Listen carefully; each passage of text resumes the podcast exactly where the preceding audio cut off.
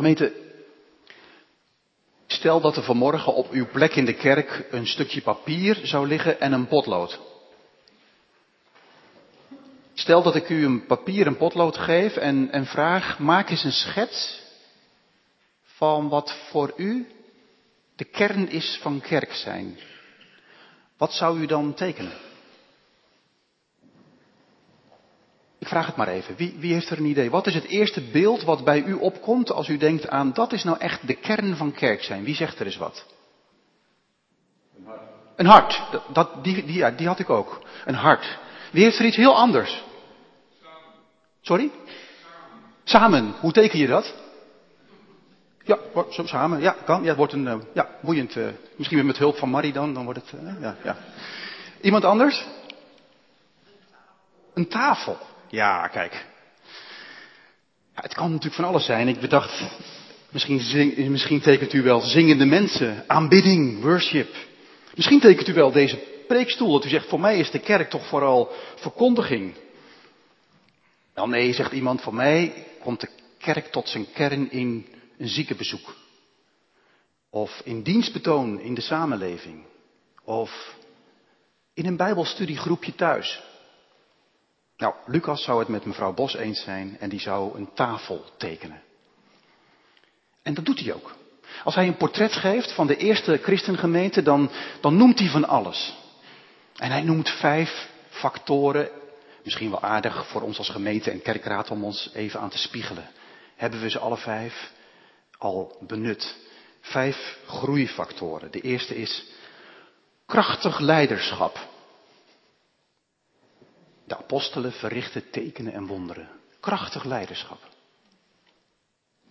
Tweede, missionair gemeente zijn. Ze stonden in de gunst bij het hele volk. Er ging iets van uit. Het trok aan. Elke dag komen er mensen bij die tot geloof komen. Krachtig leiderschap, missionair zijn. Gemeenschap hebben. Community, fellowship. Allen die het geloof hadden, bleven bij elkaar en hadden alles gemeenschappelijk. Het is een hechte, hechte club. Zijn we dat als Maranatenkerk?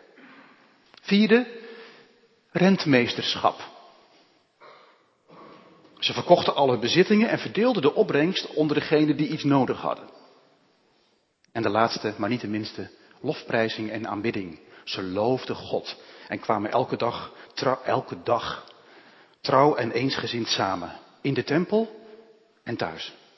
Maar, dat gezegd hebbend, zet Lucas midden in dat portret een tafel neer. Met die ene zin, ze braken het brood bij elkaar thuis en gebruikten hun maaltijden in een geest van eenvoud en vol vreugde. Als u een beetje bijbelvast bent, zegt u, ja, dat had ik van Lucas niet anders verwacht. U weet, Lucas schreef ook een evangelie. En in dat evangelie staat de tafel bijna op iedere bladzijde. Jezus eet bij Martha en Maria en geeft dan aan tafel onderwijs over druk zijn versus gefocust op het ene. Op de volgende bladzijde is hij aan het dineren met Simon de Fariseer en geeft hij onderwijs over liefde en vergeving als hij, terwijl hij gezalfd wordt door de zondares. Als hij bij een andere banket mensen ziet dringen om de beste plekken, zegt hij, ho is. En hij geeft onderwijs over nederigheid. En als hij op een keer ergens aan het eten is en voelt, dit is echt een klikje van mensen die alleen maar elkaar voortdurend uitnodigen, zegt hij, jullie zouden ervan opknappen om eens een keer een hele andere maaltijd te houden met mensen die je niet iets terugbetalen. En ook in zijn onderwijs zet Jezus zelf tafels neer. U weet wel, die van de genodigden die zich verontschuldigden, waardoor uiteindelijk de tafel vol zat met lammen, blinden, thuis- en daklozen, kreupelen, mensen met een basje. Of misschien wel de mooiste gelijkenis van die vader en die twee zonen. Het eindigt in een groot feestmaal. Het spat er vanaf. En ook, ook na de opstanding. Jezus is heeft nog maar 40 dagen. En je zou zeggen, nou Jezus, beperk je tot, tot wat je nu nog echt belangrijk vindt. En wat doet Jezus? Aan tafel gaan, keer op keer. Een barbecue bij de zee van Tiberias, een avondmaaltijd in Emmaus. Zelfs in Handelingen 1, in het allerlaatste gesprek wat Jezus heeft, lezen we, in het Nederlands staat er dan, en Jezus was met zijn leerlingen bijeen. Maar letterlijk staat daar, Jezus en zijn leerlingen deelden het zout. Dus in die allerlaatste, die allerlaatste keer zit Jezus gewoon weer aan tafel. En als je doorleest in handelingen, kom je keer op keer tafels tegen. Het zijn maaltijden die grensdoorbrekend zijn. Petrus krijgt de opdracht om te gaan eten als een reine Jood met een onreine niet-Jood, die God toch dient, Cornelius. En hij doet het. Vorige week hebben we het gehad over Ananias. Hij legt Paulus de handen op. Saul, broeder, schellen vallen van zijn ogen. Hij wordt vervuld met de geest. En het eerste wat je dan leest is. En ze gingen aan tafel. Saulus, Ananias en de leerlingen in Damascus. Een verzoeningsmaal. Vriend en vijand. Ik zou door kunnen gaan over de gevangenbewaarder in Filippi. Hij is nog maar net tot geloof gekomen, is gedoopt met zijn huis en dan staat er. En hij richtte voor hen de tafel aan en verheugde zich dat hij met al zijn huisgenoten tot geloof was gekomen. Vanavond wil ik met eh, de liefhebbers stilstaan bij dat bizarre moment dat Paulus op volle zee avondmaal viert met bemanning en passagiers van een heel schip op weg naar Rome. En vanmorgen dus dit portret van de eerste gemeente, waar die ene zin staat. Zij braken het brood bij elkaar thuis en gebruikten hun maaltijden in een geest van eenvoud en vol vreugde. Er is wat discussie bij uitleggers over de vraag, is dat breken van het brood nu avondmaal vieren of gewoon een hapje eten? En die eerste christenen zouden zouden zich afgevraagd hebben, joh, waar maak jij je druk over? Het is toch gewoon alle twee? Bij hun, bij hen in die tijd lag het helemaal in elkaar. Ze hadden liefdesmaaltijden. Ze kwamen bij elkaar sowieso, bijna elke dag. En dan was iedereen daar. En dan nam iedereen wat mee. En zeg maar een Amerikaans feestje, zeg maar. Iedereen nam wat mee. En dan en dan vertelden ze elkaar over woorden die Jezus gezegd heeft en dingen die hij gedaan heeft, over waar hij verschenen is en wat ze ervaren hebben aan tekenen en wonderen. Er was genoeg om over te praten. Het ging echt niet over de lokale nieuwtjes eh, uit het dorpskrantje. Het ging echt over, het waren echt uh, inhoudelijke ontmoetingen ook, maar het was ook gezellig. Er zal vast gelachen zijn en gedanst en muziek en uh, het spat er vanaf. Het is niet voor niks dat mensen daarbij willen horen. Je hoort bestek, je hoort kroezen met wijn klinken. Je hoort gelach, je hoort uh, gezang, en je hoort spreken in tongen. En je hoort, weet ik veel, zoals een groep mensen die het gezellig hebben met elkaar. En dan komt het moment dat de heer des huizes, bij wie het was, zegt, tikt even op een uh, kroes, zegt, mag ik even? Iedereen wordt stil.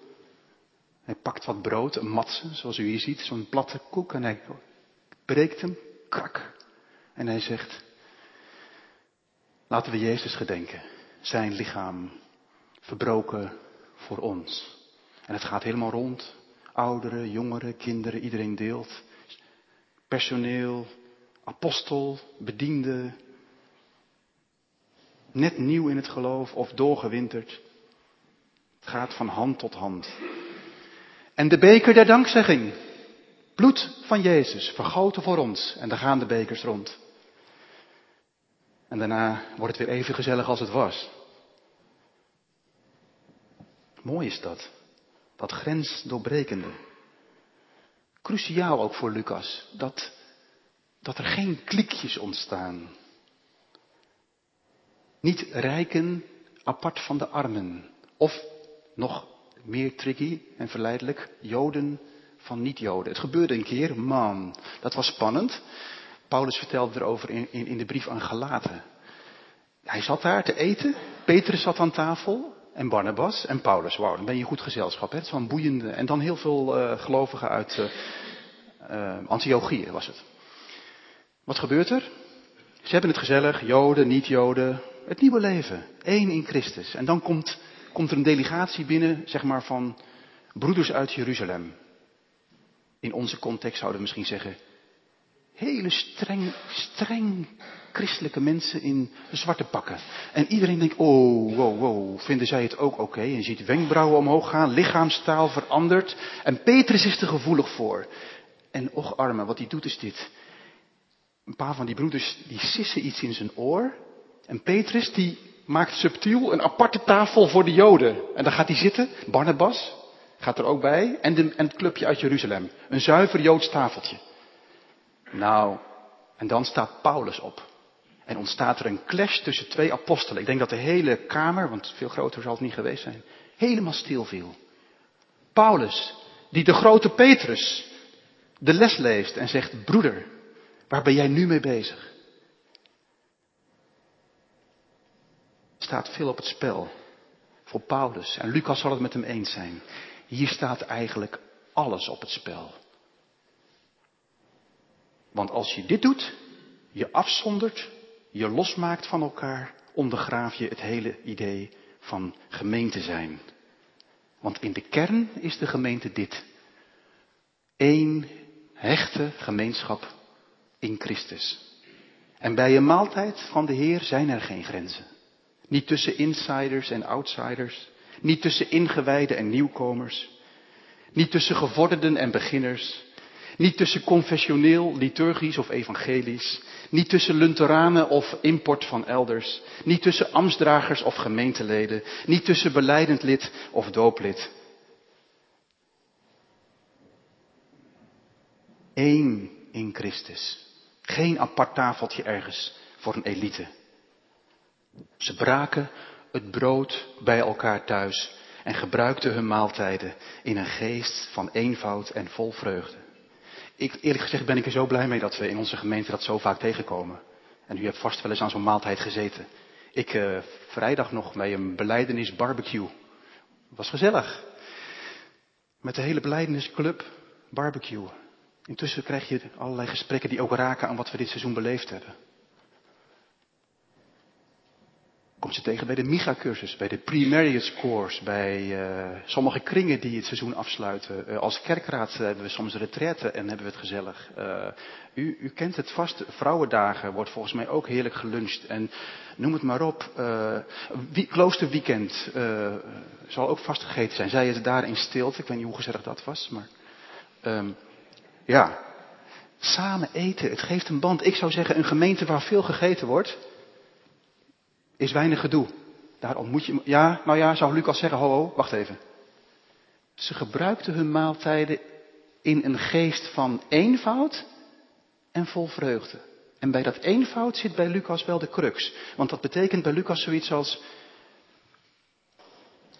ongedeeld, ongereserveerd, hartelijk. Hebt u wel eens gegeten met iemand en u voelt er hangt iets, er is iets onder de tafel gaande. Er is spanning, er worden dingen niet uitgesproken, er zijn oordelen. Soms heb je dat bij familiemaaltijden. Met je eigen broers of zussen of je ouders. Daar kan het juist soms heel ingewikkeld zijn. En merk je, oh, we moeten wel heel oppervlakkig blijven, want zodra we iets aanraken van dat ene taboe, dan is opeens alle gezelligheid weg. Dat is niet een geest van eenvoud, dat is knap ingewikkeld. En Lucas zit daar in Jeruzalem aan tafel en ziet die mensen het zo goed hebben. En waarom? Geen maskers. Geen oordeel. Geen bedenken. Ze zullen ze wel gehad hebben, tuurlijk. Een Jood die zich altijd aan de wet houdt naast een Griek die er maar een beetje op losleeft volgens zijn perspectief. Tuurlijk is dat spannend. Maar ze bedachten zich, wat sterker is dan wat ons scheidt, is wat ons verbindt. Onze band in Christus. Dat is voor Lucas de lakmoesproef van een gemeente. Lucas zou tegen de Maranatenkerk in Lunteren zeggen, wil je mij vertellen hoe, hoe goed het gaat, hoe geestelijk het is in de Maranatenkerk? Laat mij dan maar zien hoe jullie met elkaar eten. Is er bij alle verschillen en spanningjes en hoe we elkaar soms in de weg kunnen zitten, is er een ondertoon van aanvaarding, van verbondenheid in Christus door de geest. Die band is toch veel sterker dan welk verschilletje dan ook. Toch? Amen.